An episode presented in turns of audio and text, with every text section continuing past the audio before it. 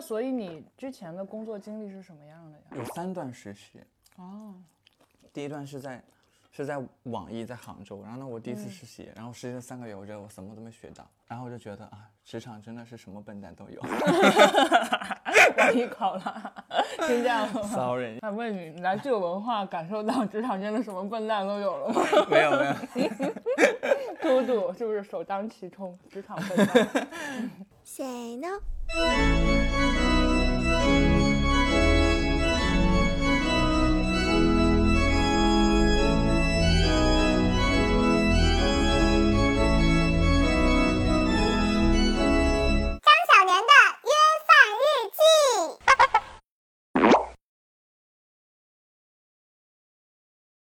然后那个时候考拉他是早上九点，嗯哎早上几点上班来着？反正晚上是九点下班，就是强制的。啊，不是说加班九点下班，他就是规定时间九点下班。嗯然后当时到三个月之后，我就立马走掉，就来北京了。嗯然后第二份实习是在爱奇艺，爱奇艺经常做会员促销嘛，嗯就是你点进去会有个那个促销页面，嗯主要就做那个，这个这是应该是个简单的，最简单的产品经理了，哦，甚至运营也可以做这个工作。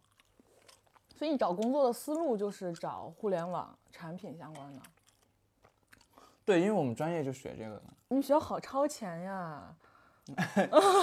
是，我觉得我们专业真的嗯就是在我之前的那那一级，就是他们赶上了互联网起来的那一波。嗯就找每年找工作，就是我我们院就我们专业工资最高，然后就业最好，都没有人愿意读研。哦但到我这一届，嗯，这是怎么了呢？发生了互联网 饱和了，然后嗯本身产品经理这个岗也没有什么门槛，嗯，然后到我这一届什么野鸡都有，然后你就挤不进我们可没有这样说。然后到我们这一届，我们我们专业就有一半读人读研了，之前读研就几个人。那你当时为啥不读研呢？既然工作不好找，我想早点出来挣钱，嗯，对这应该配一首《舞女泪》。一步踏错，终身错，下海伴舞为了生活。然后我也不想面对家长那个压力，嗯，就是哦他们会催你说你怎嗯，他们也不会催我，但是嗯，就他们觉得，就你多读一点书，他们要多供你一年。对，同时他们会觉得我结婚的期限又往后延了好久，他们就很盼望我成家。他们希望你是一个有难得的人。是，他们有希望你要要做什么工作吗？比如说什么进体制、进国企最好之类的。我觉得他们没有，就是因为我这一年来工作变动其实挺频繁的嘛，对啊就在我爸妈看来，嗯就是非常一个不安定的状态。嗯，就希望你稳定。对，对，可能也也不会希望我太辛苦。你是在给我递小话吗？就说我不希望你太辛苦，没有没有，老板听。不敢不 敢。我记得我之前有一次，嗯，在爱奇艺实习的时候，我当时因为爱奇艺在中关村嘛，嗯，我当时住的特别远，我从爱奇艺过去要通勤要一个半小时才能到家。我记得有一天加班特别晚，嗯然后我就回去，就是都没有公交了，就坐末班地铁回去没有公交了，嗯。然后。我就在路上走，我就也不想回家。我那天我不知道为什么感觉特别累，嗯。我就在路边走，就觉得好绝望啊，好累。然后，然后我就突然想跟我妈打电话，嗯。然后我就我就我就问他，我不知道当时怎么的，我是认知被什么触及到了，我就问他，我说如果我我这一辈子就是，就我现在考上了大学，对于我的我家里的那群人来说，我已经算是结构上跳脱了一点东西。如果我我不想再努力了，我就现在这样，我就躺平，我应该过得也不会太差。嗯。那我干嘛要这么拼？就是还追求一个更好的生活。啊，你跟你妈聊天好有深度啊。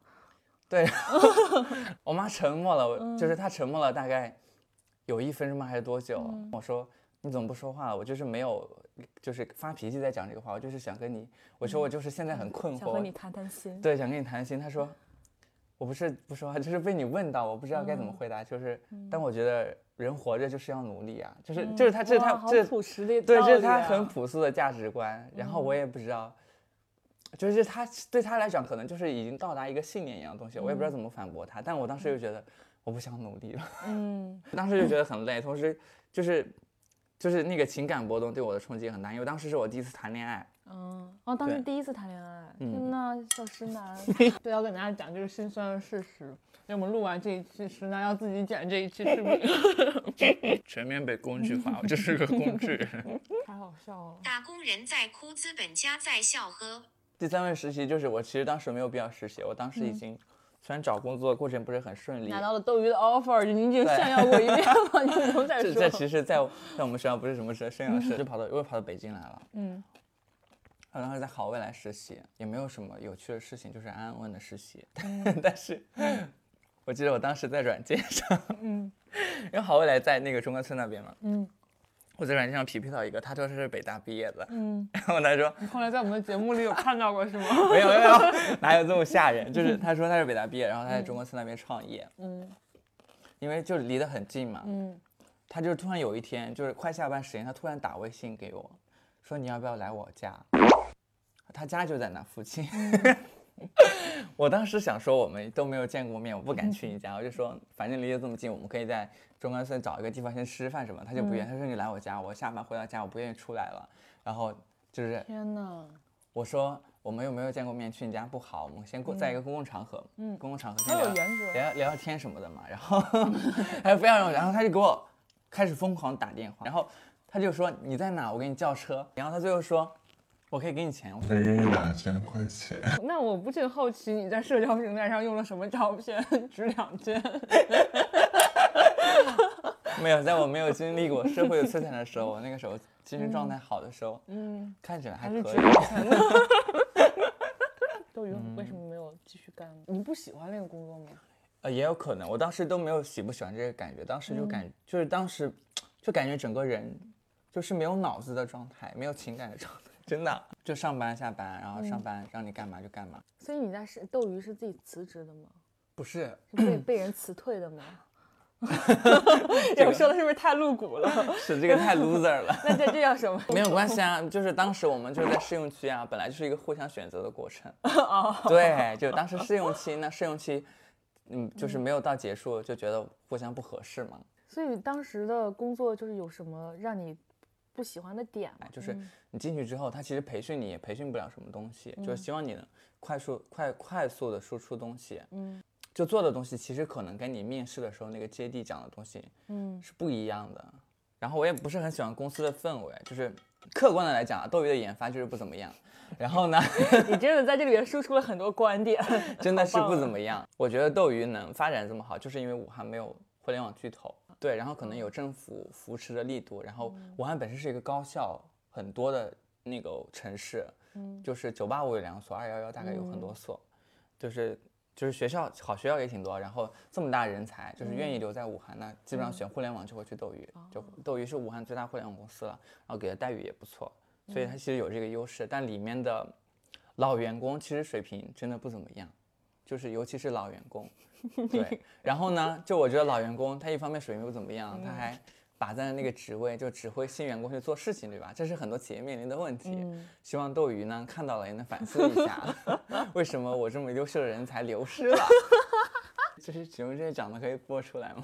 可以吧？我讲了，非常正能量。你代表打工人说出了打工，说出了对互联网公司的控诉。真的没有在阴阳怪气哟。哎，那你当时从斗鱼走，你你跟你父母讲说你你走了，我没有，我没有跟他们说我被、就是是被不合适，我反正当时就跟他们说我要去上海了。啊对，我说我想去上海发展，我不喜欢武汉。哇，你好会表达哦。就是我我怕他们会有什么情感反应，然后可能也有不想让他们失望的心态。其实对父母来说是一个比较大的事情，那你去上海是是去了链家，房产中介吗？哇，这个好赚吧？一点都不赚。是吗？就你为什么会觉得中介赚钱呢？因为感觉我们的钱不是每就是每个每年的做就是有一个月会给中介吗？啊，但中介要上交给，但其实进的是公司的口袋，又不是员工的口袋。那员工要拿提成呀。就是你在试用期的时候是没有提成的。哇，这些资本家的套路都是一样的。对呀、那但是我们身为一个普普通通的打工人，我们又没有选择权。打工人把屏幕打 打在弹幕上，给我加油！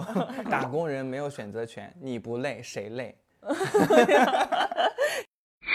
你不是想做内容吗？为什么去链家当房产中介？我当时就是不是想找工作，我只是嗯可能当时特别怕被挑选还是怎么的，找这份工作我就觉得没有被挑选的感觉。嗯还有就是我觉得这份工作里面接触到同事，就是就不是名校毕业的那种。对没有这么大压力，而且家世背景基本上都差不多，都是农村来打工的那群人。哦，嗯，但是其实工作下来是挺累的，对，对，而且你要就是你租房子的时候才发现，房东跟房客都不是好说话的人。嗯，尤其上海那边的房东，你知道吗？就是一个水龙头坏了，他不愿意水龙头坏了，他不愿意给你修，然后那个家具哪坏了，就是你将就一下用嘛，就坏了一点点，我换一整个也不划算。你让我换整个，我就月租加了多少之类的。你这里可以后期给你自己就是批一个 痣，然后加一个睡衣，弄一个上海那个阿姨的那种头发卷儿嘛，烫头发的卷儿，我我不会做，挑战一下自己。就中介赚的钱并不多，提成也不多。我觉得他是只赚这份钱的，他他房东也很强势，有时候房客也很强势，他们都觉得自己花了这个钱，嗯，那钱都进了谁的口袋呢？资本家，资本家，资本家，都进了公司的口袋。对，就是链家当时他们就是喜欢学历高的人，哦对对对对，我现在就是在经常在那种那个房产中介的什么贝壳网上，它有按照那个中介人挑选，他会给嗯你就是有一些学历的排名，，对，什么北师大呀、北大呀，这不就是内卷吗？就有什么必、要呢？啊，是是内卷，然后他会把这个当成他的一个营销手段、招嗯牌，对他也会。你想想，连中介公司都开始打打学历招牌了，我的天天呐，呐卷到这种地步，就是大专的已经不要了，只要本科的。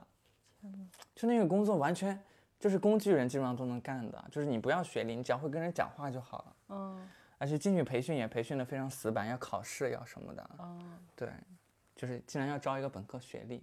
哎，那你当时有想过，你就一直在链家干下去，干成一个大销售，然后 开开开奥迪？嗯，没有。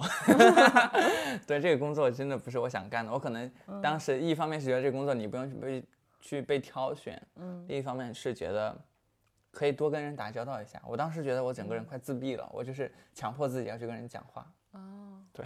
哦天哪，原来就是很多事情是要经过验证的。就你知道，其实你这个工作不是都看知道你的简历嘛？嗯然后当时面试的时候，其实你讲过。嗯那我当时就你说你在链家工作过，做过销售的时候，给我的感觉是，我觉得你是一个就是有赚钱的 passion 的人。啊，然后一个很会销售，就是你，而且你做过销售嘛，就是很懂客户的心理呀。然后你就是对，结果你今天这一说出来，完全打碎了滤镜。我要好好考虑一下了。就是能被你看到的那些销售都是有那个幸存者偏差的，就是能被你看到的都是厉害的群人。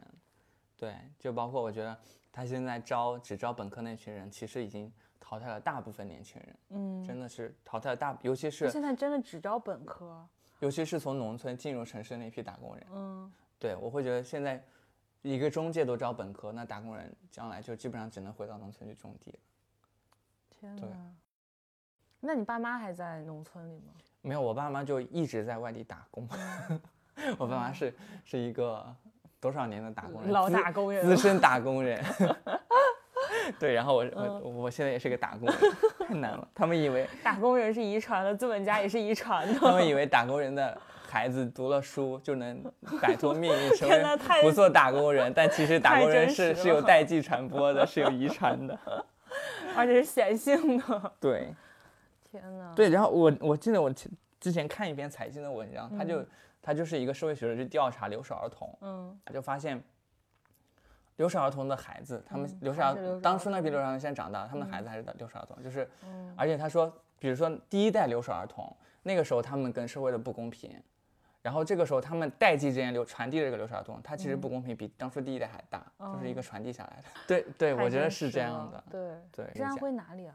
阜阳，啊，我知道阜阳。你怎么知道？我们本科的时候是去安徽实践，去的哦安徽省芜湖市的芜湖县，然后路过就是火车路过过阜阳，嗯，说了这么多地方，结果这么多地方什么阴阳怪气，什么鬼啊？没有，真的，我跟你讲，这是我第一次，算是我上大学的时候第一次体会到，嗯一个农村的孩子，嗯跟一个城市里孩子的差别。嗯，就是他们去过，他们知道阜阳。简单的来讲就是，嗯，城市的孩子就是在嗯上大学之前就去过很多地方，嗯或者是他们上大上大学的时候，他们有闲钱去很多地方。嗯。哦，对我我也是有有个特别直观的感受，就是那天我看可妈的视频的弹幕，嗯。她发了就是她那条特别火的视频，就是她跟可爸什么从大学开始怎么怎么是朋友，后来怎么怎么在一起，嗯。然后就放了好多他们在本科的时候，比如说放了我们一起去安徽实践的照片，还放了他一起去青岛的照片，嗯然后就嗯就其实没有太凡尔赛，就是就是在国内旅行，国外放的比较少，然后弹幕里就都在说什么啥家庭啊，大学就可以去这么多地方。然后我当时还很吃惊，我说去个青岛难道很困难吗？对呀，就是我嗯。上大学的时候，我就感觉啊，为什么大家去过这么多地方，而且是一个很普遍的现象。嗯。然后我在上大学之前，我的活动半径，我我上中学之前，我的活动半径就是我们村，嗯。就是那个小小，现在都不超过那个镇，嗯。就是我整个十十几岁的那个那个这个十几年都是活动半径只有这么大。嗯，我上中学就 是就是到就是淮南，对，就是这么大的半径，就没有去过别的地方，嗯，就我的世界就这么大。但是你但你的心却很大，我也不知道为什么会，就是我觉得是我爷爷对我的影响。嗯对我，我我也想起来那个财经那边泡的，我不知道他那个留守儿童，我特别有感触。他就说，其实很多留守儿童这一就是父母，他们的孩子是留守儿童嘛，那留守儿童的父母他们是没有文化水平的，嗯他们其实也是一个养养育无能的状态，不是他们不想把孩子在身边养育，嗯是就是这样一个无能状态，他要养钱啊，他要赚钱养家，他就没有办法兼顾这个事情。然后他就说，那留守儿童的出路在哪？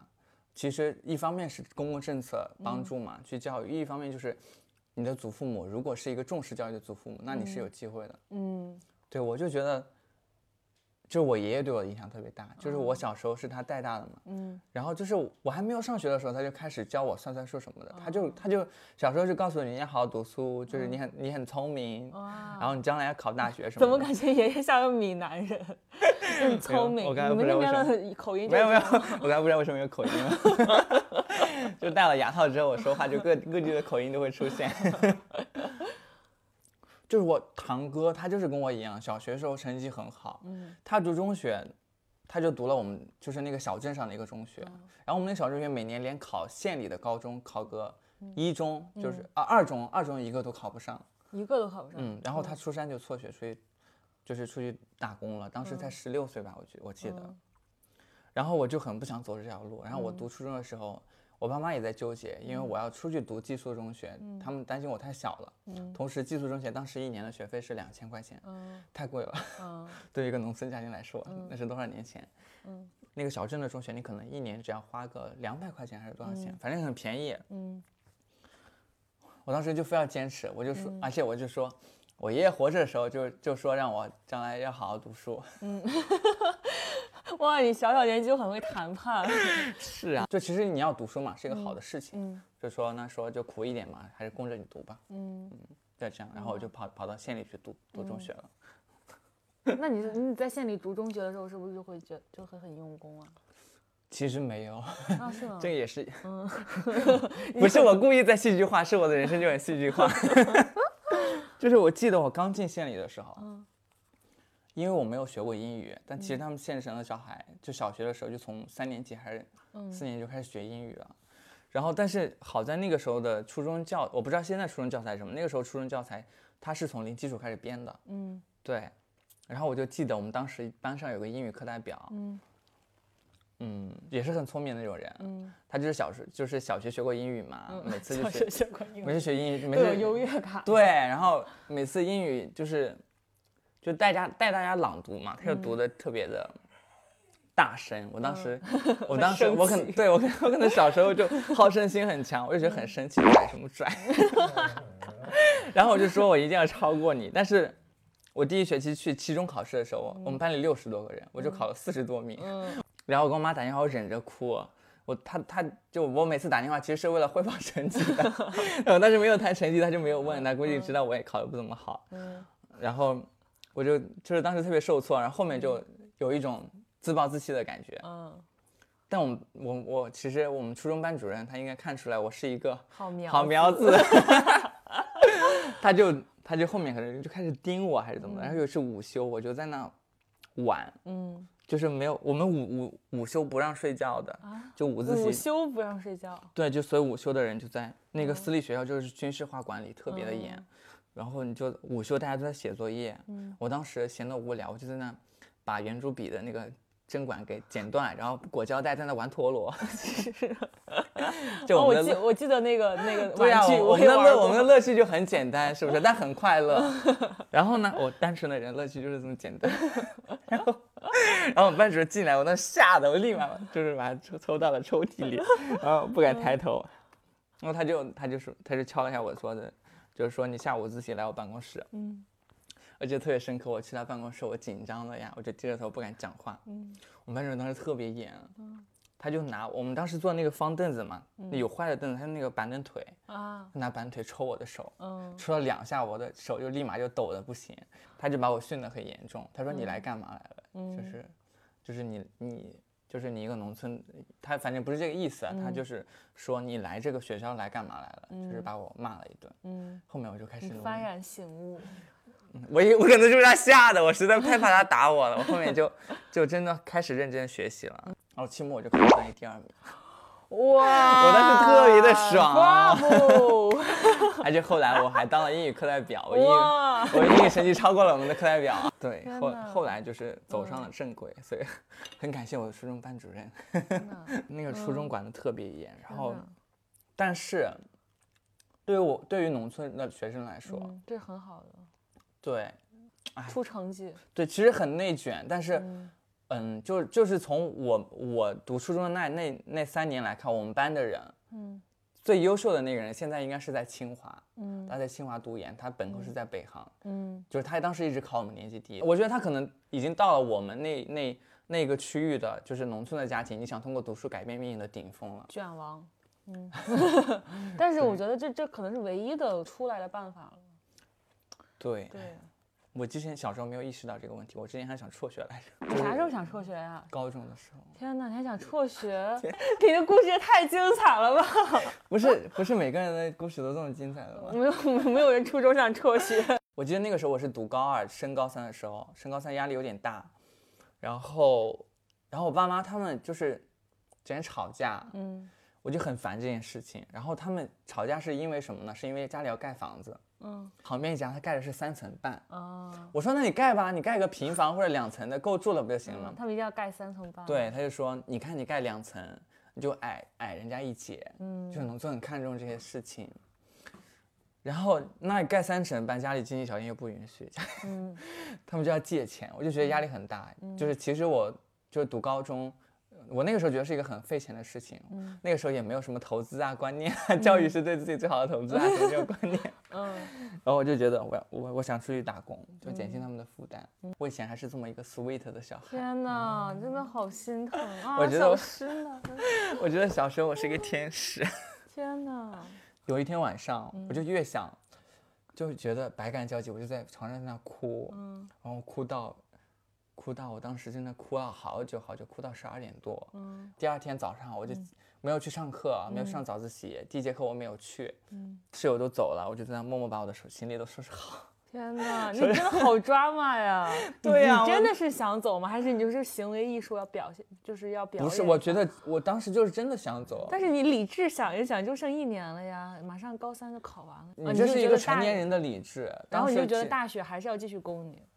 对啊，大、那我坚持完了，我读大学呢，还是继续攻我？然后我当时会有，我当时心里还有一种想法，就是，因为小时候你知道吗？我们农村会，我跟爷爷奶奶的时候，他们就会看一种戏剧，就是情节基本上就是一个丈夫或者是一个儿子，嗯他进了城市打工扎根有钱了，他就会变坏。那变坏的表现就是。他不要自己的妻子小孩，他重新找了一家，然后常年不回家，或者是他不认自己的父母，在外地就是找了老婆孩子成家了，他也不认自己的父母，然后父母千里迢迢去城市里寻他，他也不认，就经、啊经常演。原型就是那个什么薛平贵和王宝钏嘛，不好意思，我没有文化。不是他就对那种抛弃，然后然后。我觉得这个在我心里种下了一个意识形态。嗯我当时就我不知道那是不是对我潜意识的一个关关卡。我觉得如果我走高三这条路，我考了大学，我将来肯定会跟父母。我怕我走上这条路，也不是怕跟他闹掰，我怕我将来有一天我可能也会。嗯但当时我的意识里应该就是变坏，嗯就是跟爸妈产生很大的分歧，就是会怕这样。然后我又觉得，嗯到大学你还要再读四年，还要花四年的钱，就心理负担其实很重。啊，特别渣妈就在那哭。你当时不知道到了大学有家教这种东西吗？嗯，好在后后来也是一个比较好的结果。其实我能考上一个一本，对他们来说就是一个比较好的结果。嗯，对，哇，结果你考上了九八五二幺幺，是的九八五吧？是九八五，我们学校是哇九八五。你们学校很厉害，你们学校那华为从你们学校招的那些什么，就是年薪多少多少万的，都是你们学校的吗？对啊，就是华为有一个华科帮，就他们内部类似，就是有很多华科毕业的，就成了一个，就是这种，对他们应该有哎，这种小团体。舟本科是不是在华科念的？貌似是是是校友，李娜也是我们校友，哇，还有产微信的产品经理张小龙是我们校友，逻辑思维的罗永 罗永浩是我们校友吗？逻辑思维是罗永浩，哦罗振宇，啊，振宇。罗振宇对罗振宇，sorry，罗老师对罗永浩老师对不起。我觉得我们学校能去华为，一方面我们学校就是工工科强一点，嗯，另一方面我们学校培养人，顺应了这个时代的潮流。清华某种意义上也是。对，就是就是给企业培养工具人，就嗯顺应了这个潮流，就让你干嘛你能把它好好的干好，你不用不用想什么东西就够了，嗯，听话，听话打工人就能赚很多钱他们。可能也挺幸福。但我觉得我们我们学校真的有很多人人格不健全，是吗？就是现在跟开始喷华科，喷完斗鱼 喷华科。我没有在喷，我觉得这不是喷。有些人他愿意拿自己的人格健全，拿自己的一些个人情感的自由，去换取一些他在工作上的利益。我觉得他能接受这个，但对我来说，我就是不能接受这个。我也不是主动选择了我不能接受这个，我觉得这也是命。你是怎么走到这一步的？就是纵观你的初高中、小学、初中、高中的这一这一路走来，感觉你能做这个突破还是挺不容易的。嗯是怎么发 生的？就是你在大学成为一个逆子，你是读了什么书，还是认识了什么人，参加了什么组织？这个感觉喂喂，微我不知道到了大学就整感觉整个世界都变了，你接触到一个更复杂的事情，嗯就会第一你会有自卑心理嘛，就是你跟周围人的阶级是不一样的。嗯，啊，你真的会特别明显的感感觉到这个，会，就是它不只是物质上的，是、是观念上的。嗯，就你看最近不是有个那个什么比较大家在在比较火的纪录片叫《我爱你杀马特》，嗯对，就是我觉得这真的是一个，我有时候觉得这种行为是有应激表现，就是嗯一个农村的人，年轻人他进入大城市，嗯就是不管是结构上，还是大家的观念上，甚至周围人的眼神上，嗯嗯，是是不公平，或者甚至是歧视的。你嗯你是不被这个周围的一切所接受的，嗯就所有的东西都是不接受，包括你的外在。是你自己觉得，还是你接受到了外界的信号，说你不被接受？嗯，我觉得这个不需要一个很明显的信号来告诉你，它是一个周围整体的你所生活的那样一个环境。嗯对，就是你每天接受的信息，你跟人的交往中，嗯。可能本身我又是一个比较敏感的人，嗯。对，然后，然后我的应激反应可能就是，嗯。嗯，就是不跟人交流，或者就是你变得更圆滑一点。当然，你也会积极的去改造自己，但是你又会发现改造自己呢，是，就是需要物质成本的。嗯。但我那个时候的经济观念就是我花钱是一个负罪行为，嗯，所以我到了大学也不敢消费。花钱，嗯对，你改造就是你到大学是一个需要钱的，吧对你是一个消，其实就是一个消费社会，你不敢嗯干什么你都要花钱。嗯，就是这样子的生生长环境，然后这样的大学生活，没有把你锻造成一个很爱钱的人。对，就是我觉得我是一个很容易放弃的人。就是我到了大学，比如说我接受到全面的世界观的冲击，我就觉得我特别虚无，我觉得什么都不可以相信，包括人跟人之间的感情。虚无了之后，不就更加的觉得那只有钱是抓得住的，钱是真的呀？但我觉得钱对我没有用，就我没有外在的这些等级观你和你念，爸妈生活好，然后让他们就哦是住大那个时候已经没有，我就觉得，我包括现在，我可能也觉得你跟你就是一个你能完全信任的人，嗯一个你互相能爱你、你能爱的人在一起，哪怕你让我就住在农村，回到农村去生活，嗯每天你能保证我的信息来源，我不需要太旺盛的消费生活。嗯，友情饮水饱。嗯嗯，我就吃了没有文化的亏，我我说了一大堆话，你五个字就说完了，真的是。对，嗯我就觉得生活嘛，就是因为你我小时候也没有生活在一个物欲特别充斥的情况下，我我其实不需要太多的物欲的东西。嗯当然，它有可能对我来说是一个锦上添花的东西。我非常佩服那些他们能因为一个情怀，因因为一个想改变社会，然后去做到嗯一个成功的人。我非常佩服这种人，我觉得他们就是英雄。嗯但我觉得，起码我在我周围没有看到这样一个榜样，就是一个成功的人，让我觉得这是一个值得我学习的成功的人，嗯，反而是周围的一些就大家定义的那些失败的人，让我觉得是一个有良知的人，有温暖的嗯人。对，所以我也不觉得追求钱是我需要的。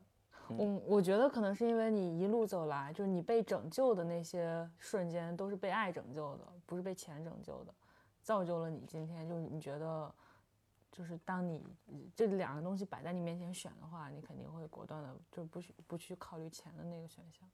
啊，可能是因为嗯。我想起来一件事，就是高三其实我数学就是偏科，嗯。然后我就想想去报补习班，然后又觉得花钱很嗯很那个，然后当时就是我有个同班同学，他在一个补习班上课，他就说，嗯补习班老师特别好，嗯。他就说如果你想去上课，我可以跟那个老师讲一下，他就不收你钱了。嗯。哦，我当时就感特别感谢那个老师，但是其实我有。点自尊心，然后又不怎么去上，但后来就是我那个同学就一直说我，如果你就是数学真的需要补一下，他讲的非常好，他也确实不需要收钱，你不需要有什么心理负担。哦，嗯，然后我就去了，好然后那个老师好长得真的特别好，天哪！对，那个老师姓董，叫老董，要是多有一些这样的好老师就好。嗯，他就很像一个私塾先生，就很瘦，嗯然后他就办补习班，其实他他不缺钱，他儿子应该是就读书读出来那种，就那个时候就在创业的人，他应该不缺钱，对。但你这样一讲，是的，这可能是我没有那么，其实我没有那么，就我觉得我我也不知道我是看重钱还是不看重钱，但是我。如果真的让我选的话，我肯定不会选钱，嗯，对，没有那么爱钱。嗯。我觉得很有意思，就是我们公司感觉聚集了一批这种人。是这样的，就是当时呢，我我有一个瞬间，我觉得就是石楠特别好，就是特别期待你能来工作。嗯。不是你当时跟你面试的时候，也不是在之前看你简历的时候，是就我们确定了你，然后我给你打电话，跟你聊这个待遇啊什么的，然后就是跟你说那个什么实习期三个月，然后什么你怎怎么怎么样，然后你当时问了一个说，那如果我完我提前完成了我的绩效，就我把我的任务完成特别好，我可以提前就是转正嘛？嗯，然后我当时就觉得，就是你跟我们周围的同事不一样，就是你 是一个有你是一个就是有欲望、有野心的 爱钱的人。我 今天形象全面崩塌，然后我就觉得你竟然可能是一条鲶鱼，就是因为我们、我们公司都是一群就是咸鱼是吧？也不是咸鱼，不，哎呀，对不起，嘟嘟，嘟嘟不是咸鱼，没有，有没有说其他同事是咸鱼的意思？哎，越越完了，抹越这这段黑会剪掉。对，就是觉得可能是一个跟我们的会冲击我们的，呃就是这个和祥和的价值观的人，你会是一个就是一个 aggressive 你。希望你这个价值观被冲击吗？我我其实我蛮我这个价值观对我来说蛮坚固的，但是我在真实生活中其实又遇到蛮多冲击这个这套价值观的人。就是你像我现在在在具有文化这个地方，平时在这儿，然后我周末会去那个投资公司跟那群小伙伴聊，他们就是完全是两个结果导向，然后完全是就是告诉就怎么赚钱，然后怎么赚钱干什么，怎么做买卖。对，当然呢，也不是说他们没有理想信念，就是他们会更加结果导向的去看看待一个事情。嗯嗯，对我当时就会觉得啊，具有文化终于要来一个这样的人了，但没有想到，没有想到什么，没有想到。来了之后呢，石楠的第一项任务就是跟一个我们讲那个财经的、讲金融的 UP 主勾兑工作，然后那个 UP 主就讲，哎呀，现在一个打工人怎么赚钱呀、怎么怎么着的，然后石楠就一直在 diss 他，我打工人就为什么要这样积极营营的赚钱？我和我的这个爱的人就是住在农村，不好吗？我也没有讲的这么这么渣嘛。反正意思就是我也不想费心去挣你这个钱，你不要给我讲了。说不爱钱都是假的，跪求爸爸们给个三连。还没有说完你的工作，你你怎么不在链家干了？嗯，对我当时就快到年末了，因为是下半年，就是冬天去链家找工作，然后快到年末了，我就不想干了。嗯，就干了两两个多月吧，好像也是没到三个月。我当时在想，我是不是所有的工作都干不满三个月？然后我就，加油，你在这里还有还有一个月满三个月。然后我就没干了，然后我就走了，回家过了个春节，春回家过春节的时候又逼着我相亲，我怎么就看不透一切呢？你还期望他们？那你要慢慢给他们普及才行。你我有你有准备吗？我那个时候就心理压力很大，我就是在链家工作完之后，嗯嗯，又回到了家，回到了家，我又觉得整个世界是不接受我的。嗯 就虽然我去链家就是逼着我跟外界交流，我怕自闭了。然后我辞了职之后就感觉反弹了，嗯，你知道 就加重了，对，然后都回来了。回家过个春节，遇到熟悉的人什么，觉得还可以，但其实你又觉得就是没有出柜这件事情，嗯就始终是心里的一个一个东西在那。嗯然后我就在我在那崩溃了，就是我在上海我就崩溃了，嗯，我觉得全世界都不接受我，我是一个不该活在世界上的人。哦，小石男，那我最后实在忍受不了了，我就要跟我妈出柜。嗯我就给她打电话，我跟她铺垫了一个多小时，最后我才讲出来我是同性恋这句话。哦，你出柜了，她就是整个生理反应，你知道吗？就是打嗯视频，嗯她就整个从脖子到脸就立刻红了，就是很明显的生理嗯反应。嗯我觉得他就一下被冲头脑，就是我觉得如果我妈是一个有高血压什么，她可能就会立刻中风。嗯，对，她也是好长时间没有说话，然后就是。就是憋了好久，嗯我就一直跟她说我，你觉得现在很难接受，那这件事发生在我自己身上，我可能嗯我都接受一年多，我也是就是很难受，我是也是哭过来的什么，我当时就哭着跟他讲，他反正就是没有话讲，最后就是说你是变态，就真的就是、同性恋太难了，同性恋太难了。没有办法，我就跟他讲，我就是就是我我不能跟他硬碰硬嘛，他最后就想不明白，他就说你信不信你再说下去我就自杀了什么，就类似这种，然后我就不敢跟他讲了。后来过了一段时间，我又尝试着跟他讲，嗯，他就当做这件事没有发生，是当当做什么没有发生？当做我跟他出柜这件事没有发生，他还要接着给我介绍女朋嗯友，嗯嗯也没有说就是逼着你更急切，他还是跟平常表现一样要给我介绍女朋友。嗯。那我觉得那，哎，他不接受就算了吧，我没有办法逼他，那我觉得我先给他种个种子吧，嗯嗯，等他再过个几年。对，这个很这个很慢很慢的，嗯，对。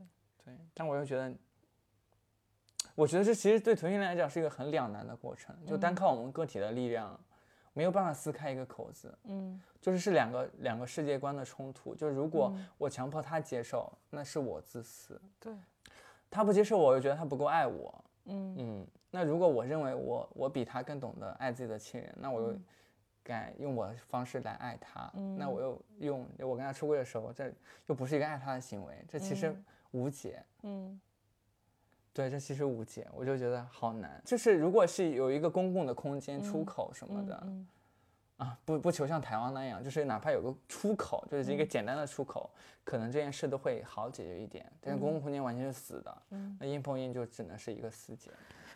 天呐，你你是我听到的第三个就跟父母出柜的故事，就我说我周围的朋友，就我我每听一次就就会难受好几天，能深切的感受到这个，嗯。这个这个东西，这个无奈，就尤其是听到他们讲他们妈妈的那个反应的时候，也也是，哎呀，对啊，就是那没有没有办法，就是，嗯。唉，但我就我是我认知的那几年，嗯。就我是真的很难受，就感觉整个人被打碎，就是嗯。你没有力气，你躺在床上你没有力气起来，嗯。就感觉你要像圆寂了一样，就感觉整个嗯。人就轻的像一个羽毛，稍微有个风吹什么的，你就情绪波动就特别特别大，你就嗯无端的就想哭什么的，天呐，对，就很难，哦哦，小唉石呢？没有没有出口，但我爸妈也很难。对呀，对啊，就没有没有出口的事情，可能我们这代人死掉了，这个东西也不会改变，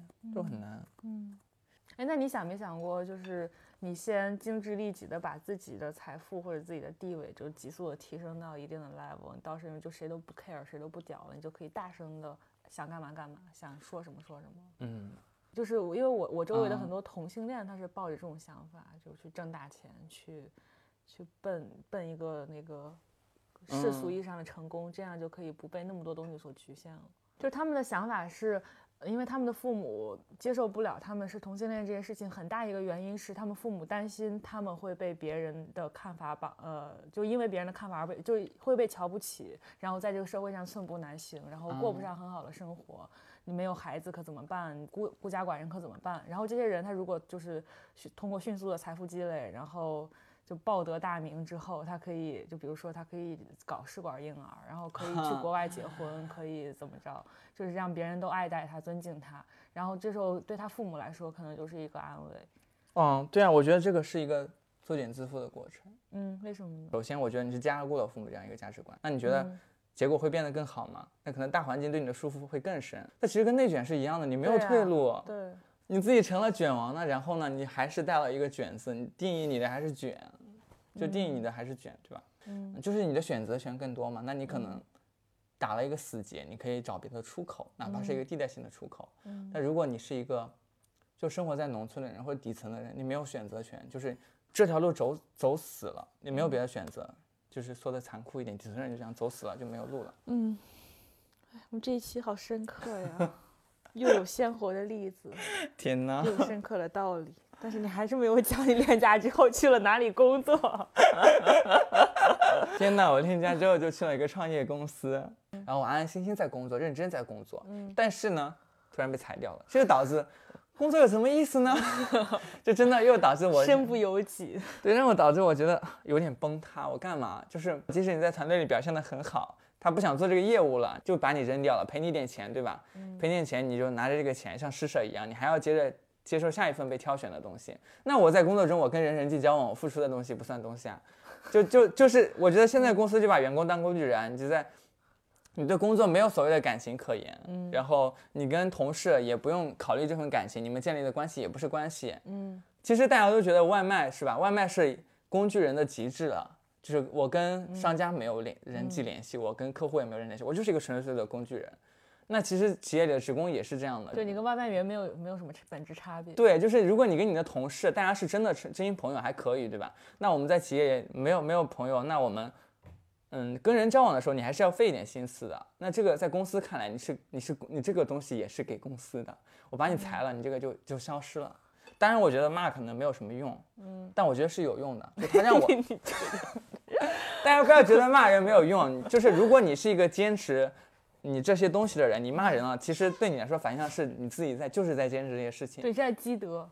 对 对，就是我觉得这个社会现在就大家没有共识，那你就去返璞归真，找一些普遍的共识，就是积德行善，嗯，对，还有天道酬勤，就你去找这道，好轮回，对，就给自己积点阴德，你哪怕你相信轮回，天道酬勤，给自己积点阴德。